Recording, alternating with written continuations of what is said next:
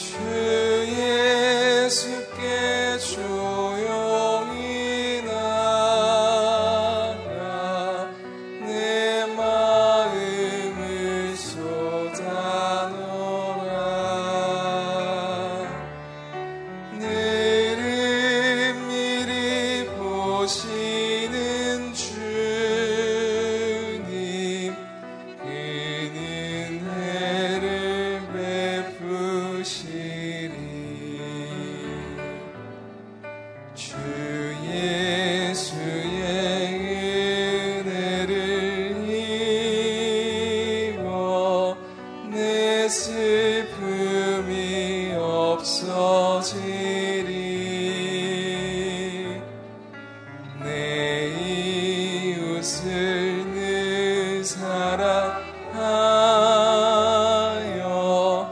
사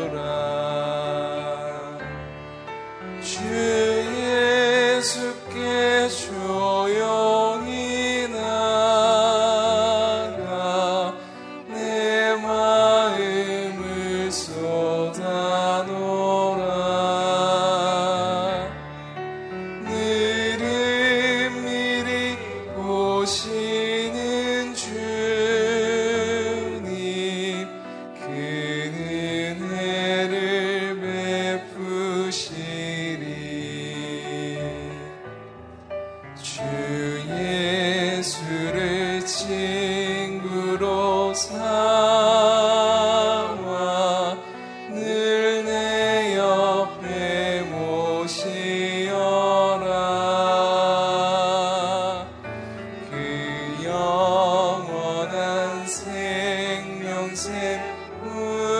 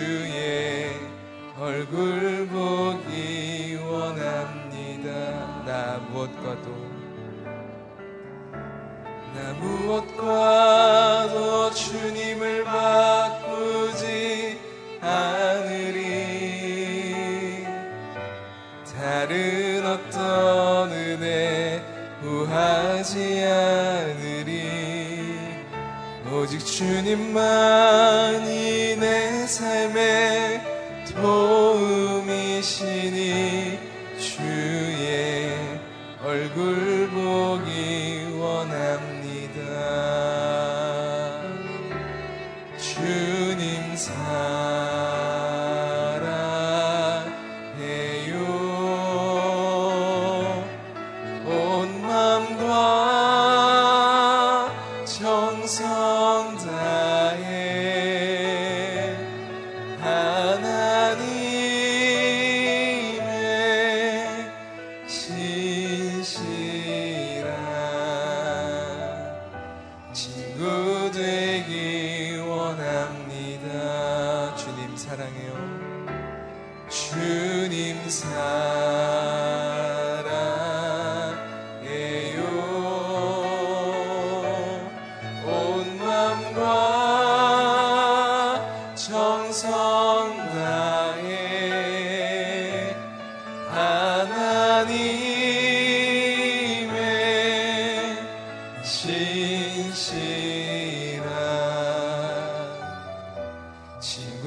되기 원합니다.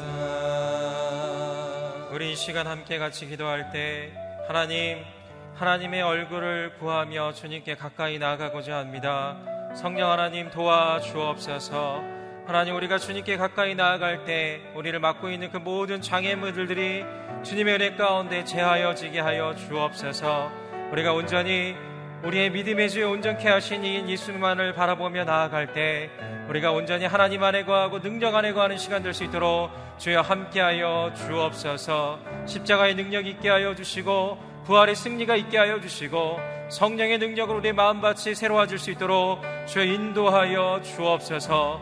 그러할 때 하나님 우리의 모든 것들이 심령이 새로워지며 주님 안에 온전히 자유해지는 시간 될 수 있도록 함께하여 주옵소서 말씀을 증거하시는 성, 목사님 성령으로 붙들어 주시고 그 말씀으로 말미암아 우리가 새로워질 수 있도록 함께하여 주옵소서. 우리 함께 기도하겠습니다. 할렐루야 하나님 이 시간 기도합니다. 주님의 얼굴을 구하며 나아갈 때 우리를 새롭게 하시며 우리를 주님께 가까이 나가게 하시는 그네를 경험하게 하여 주옵소서. 하나님 우리 심령을 새롭게 하여 주시고 주님 안에 자유하게 하여 주시고 우리가 온전히 우리의 믿음의 주에 온전케 하신 이인 예수님만을 바라보며 나아갈 때 우리의 믿음을 허락하여 주시고 하나님 안에 온전한 자유함을 허락하여 주옵소서. 하나님 우리의 마음밭이 새로워지기를 바랍니다. 하나님 마음밭이 부드러워지기를 바랍니다 하나님 더욱더 간절히 사랑하기를 바랍니다. 온전히 기꺼이 순종하기를 바랍니다.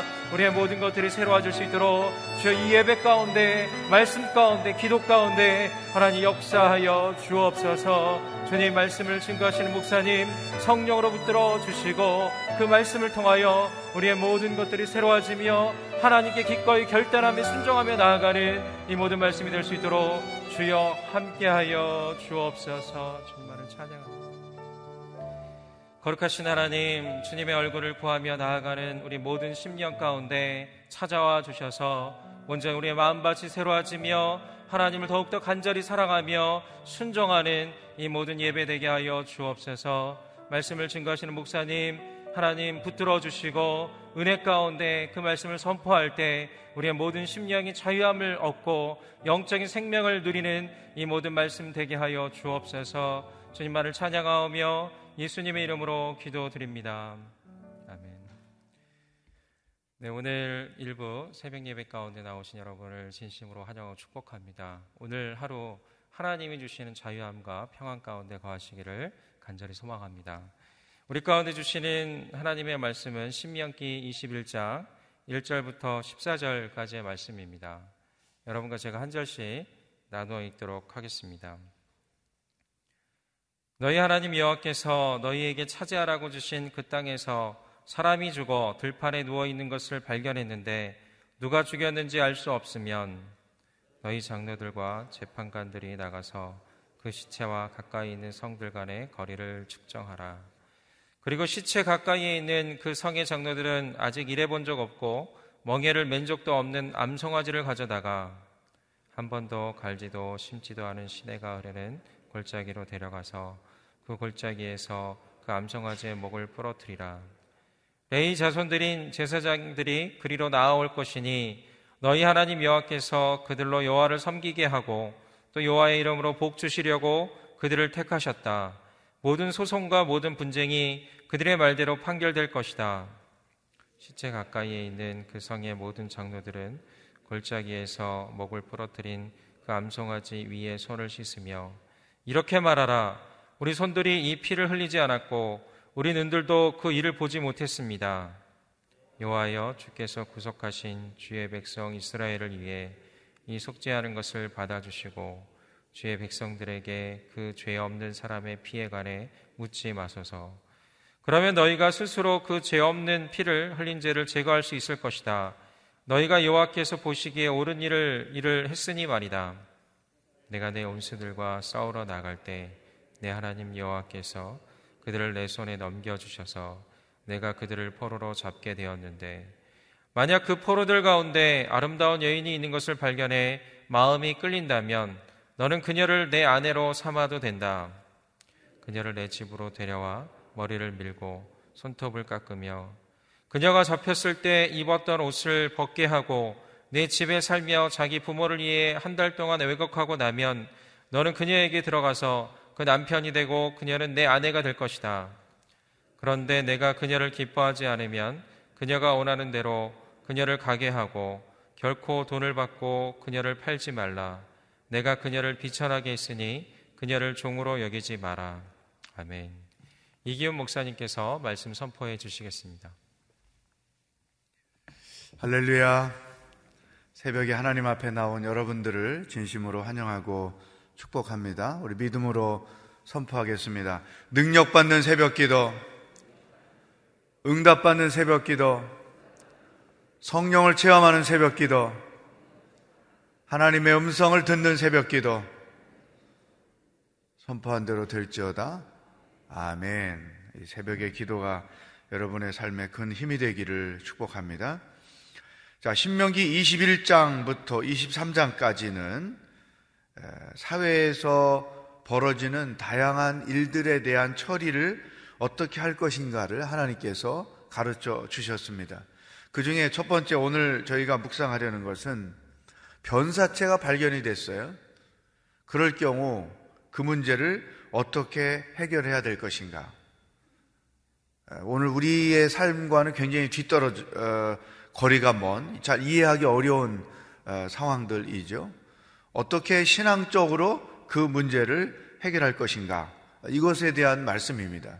오늘 쭉 1절부터 보면 그 죽은 시체로부터 거리를 재서 제일 가까운 동네의 어, 장로들 그리고 제사장들에 의해서 그 어, 변사체를 처리할 것을 이렇게 설명해 주셨습니다. 그런데 하나님은 사람이 죽는 것에 대해서 특별히 살인하는 것에 대해서 굉장히 엄격하게 처리를 하고 계시죠. 이미 신명기 19장에서 그 살인하는 자는 그 피값을 살인한 자에게 갚는다. 그러니까 죽은 자에 대한 피값을 살인자가 대신 갚는다. 이런 엄격한 어, 그 법을 주셨단 말이죠. 그런데 누가 죽였는지 몰라요. 그런데 누군가 그 죽인 자를 모르지만 그 사람에 대한 핏값을 처리를 해야 되는데 어떻게 해야 될 것인가. 그런 말씀인 것이죠. 3절 말씀, 4절 말씀 읽어보겠습니다. 시작. 그리고 시체 가까이에 있는 그 성의 장로들은 아직 일해본 적도 없고 멍에를 맨 적도 없는 암송아지를 가져다가 한 번도 갈지도 심지도 않은 시내가 흐르는 골짜기로 내려가서 그 골짜기에서 그 암송아지의 목을 부러뜨리라. 그 살인자가 누군지 모르니까 그 살인자를 대신하는 핏값을 어, 물기 위해서 일해본 적도 없고 멍에를 맨 적도 없는 암송아지를 가져와라. 그러니까 이 그 순전한 순결한 암송아지를 살인자 누군지 모르는 그 살인자를 대신해서 피값을 물게 되는 것이죠. 그런데 시내가 흐르는 골짜기로 데려가라.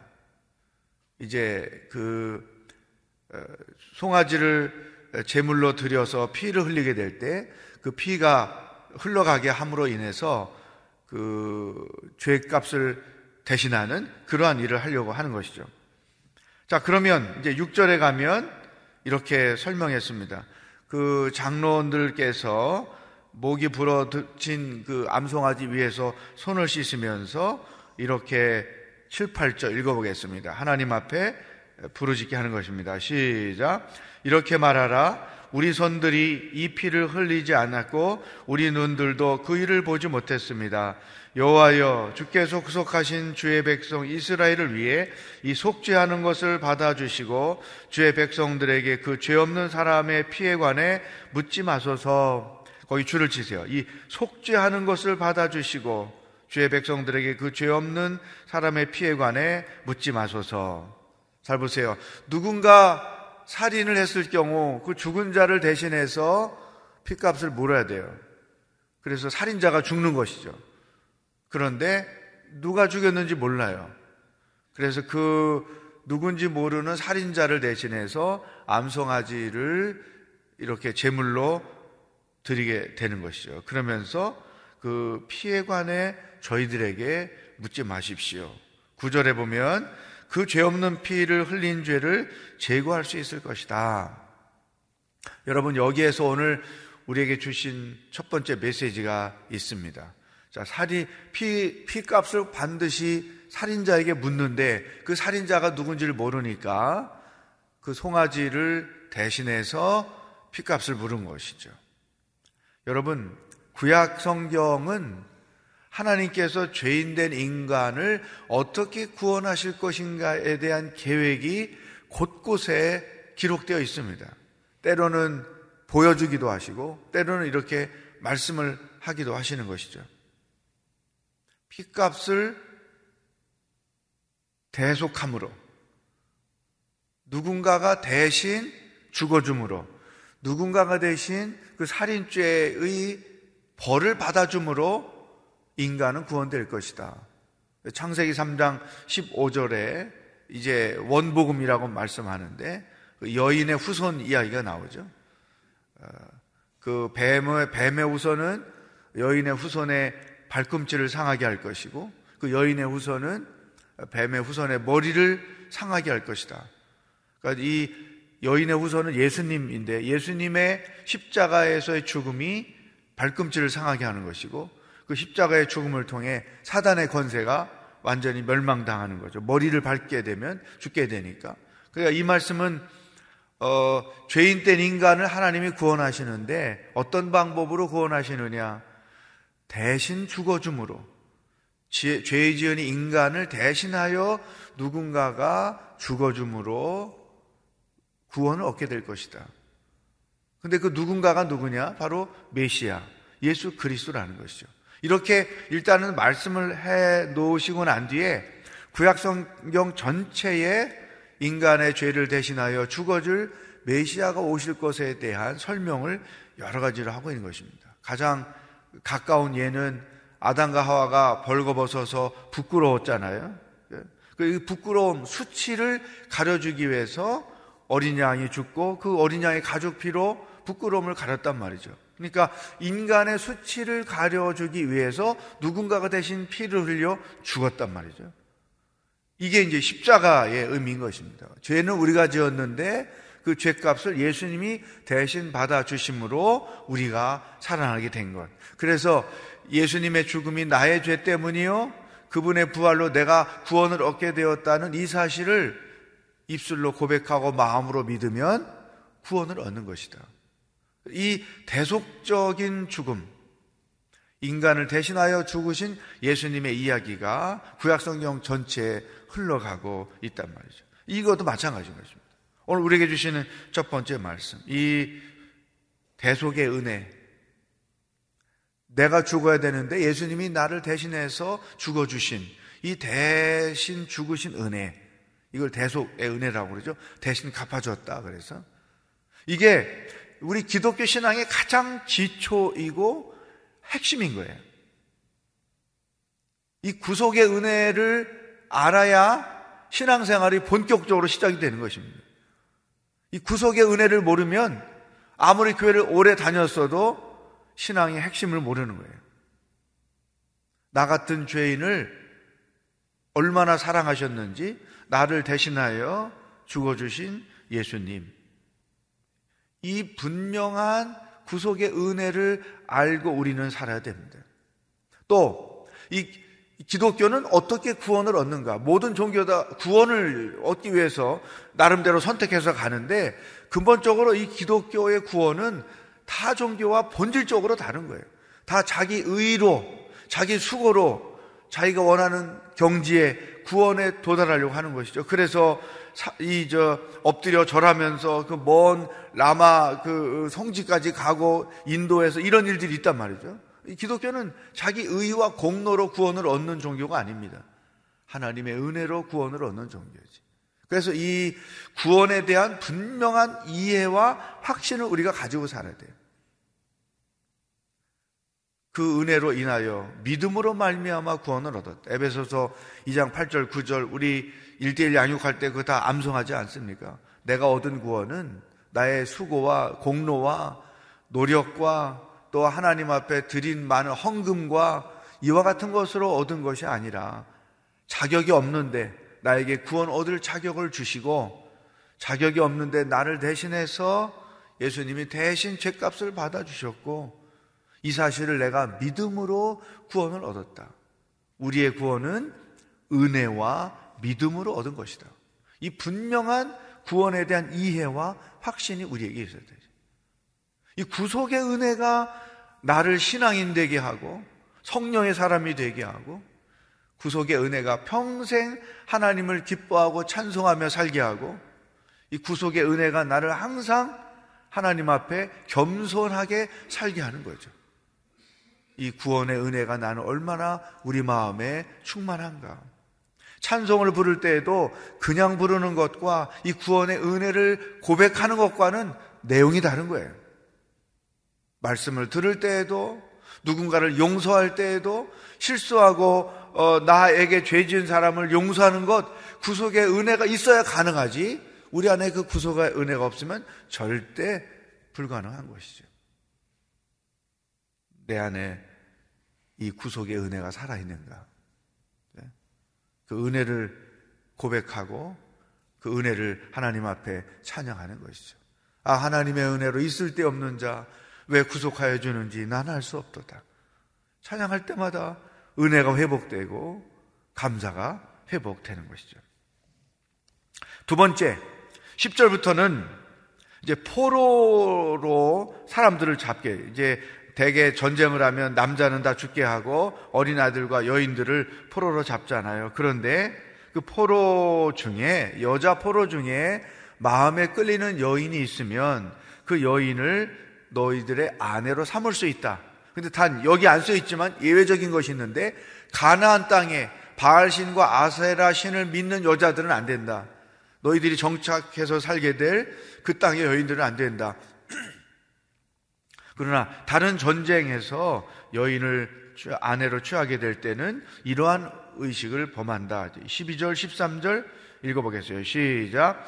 그녀를 내 집으로 데려와 머리를 밀고 손톱을 깎으며 그녀가 잡혔을 때 입었던 옷을 벗게 하고 내 집에 살며 자기 부모를 위해 한 달 동안 애곡하고 나면 너는 그녀에게 들어가서 그 남편이 되고 그녀는 내 아내가 될 것이다. 아멘. 남자들 같으면 남자들이 히브리 민족이 되려면 할례를 행함으로 가능했죠. 그러나 여자는 이런 과정을 거쳤던 것입니다. 머리를 밀고 손톱을 깎고 입었던 옷을 벗고 자기 부모를 위해 한 달 동안 애곡하고 난 뒤에 결혼이 가능하다.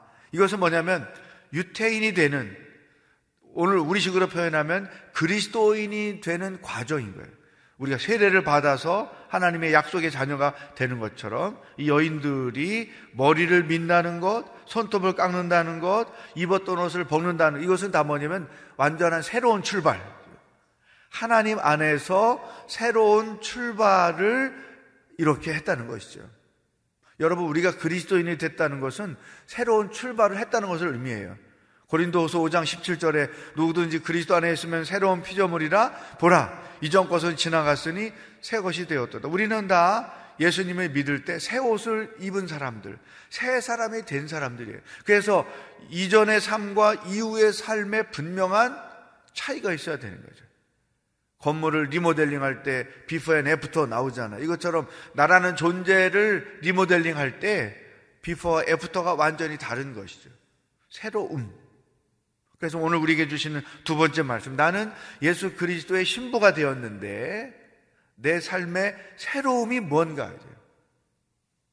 눈에 보이게 하나님 안에서 before and after가 무엇인가.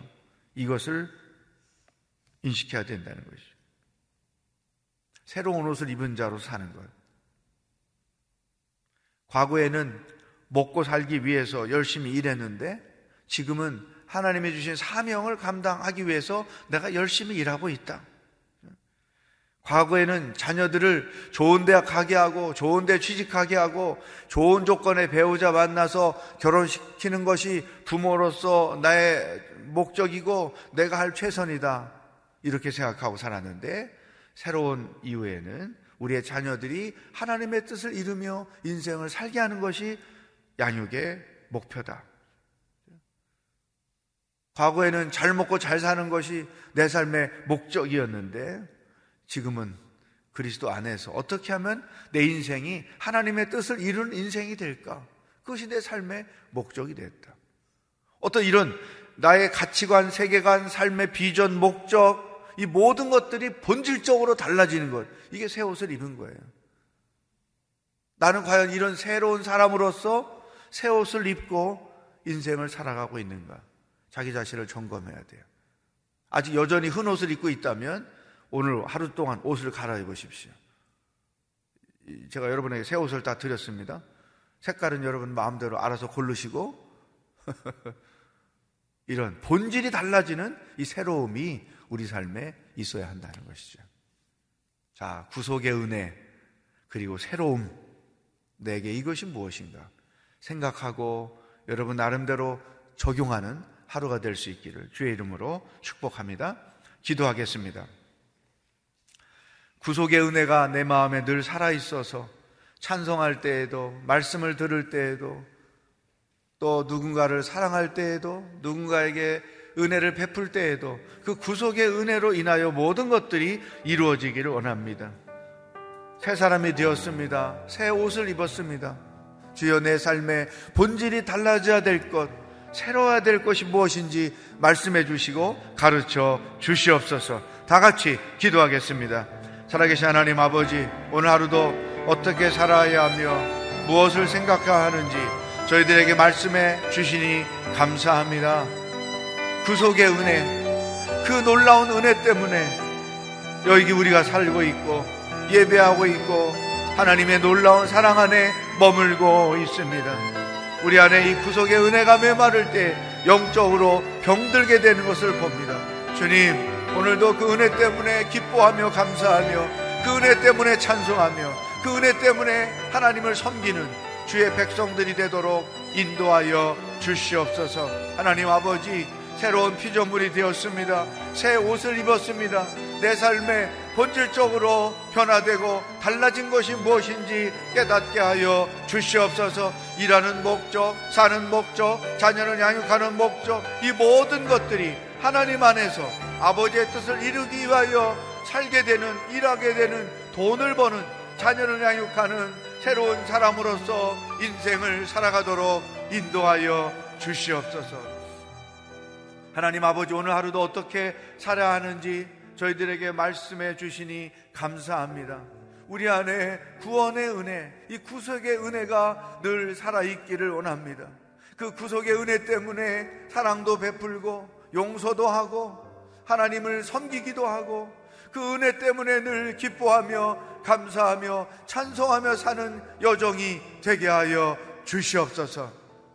본질적으로 새로운 사람이 되었습니다. 새 옷을 입었습니다.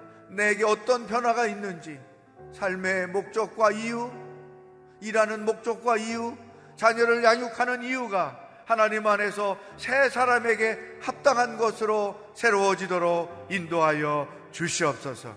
오늘 하루도 우리의 삶을 기뻐하시고 우리와 동행하실 주님을 기도함, 기대합니다. 우리 하루의 삶을 통하여 영광을 받아 주시옵소서. 예수 그리스도의 은혜와 하나님 아버지의 사랑과 성령의 교통하심이 말씀을 통하여 구속의 은혜와 새 사람의 삶의 이유와 목적을 붙잡고 하루를 살기로 결단하는 모든 기도하는 백성들과 복음을 들고 수고하시는 선교사님들과 하나님의 구원을 기다리고 있는 북한 땅의 백성들 머리 위에 영원히 함께 하시길 축원하옵나이다. 아멘.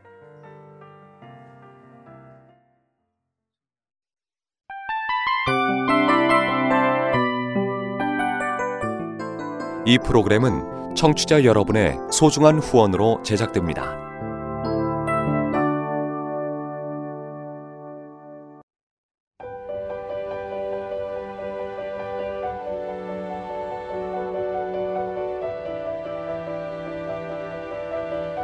세상에는 수많은 교회들이 있지만 더 깊이 있는 말씀 강해를 찾기 위해 크기로만 교회를 선정하지 않습니다.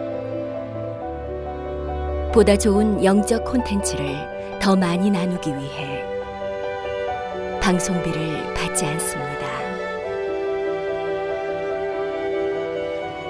1년 365일 복음만 전하고 싶어서 우리는 광고를 하지 않습니다.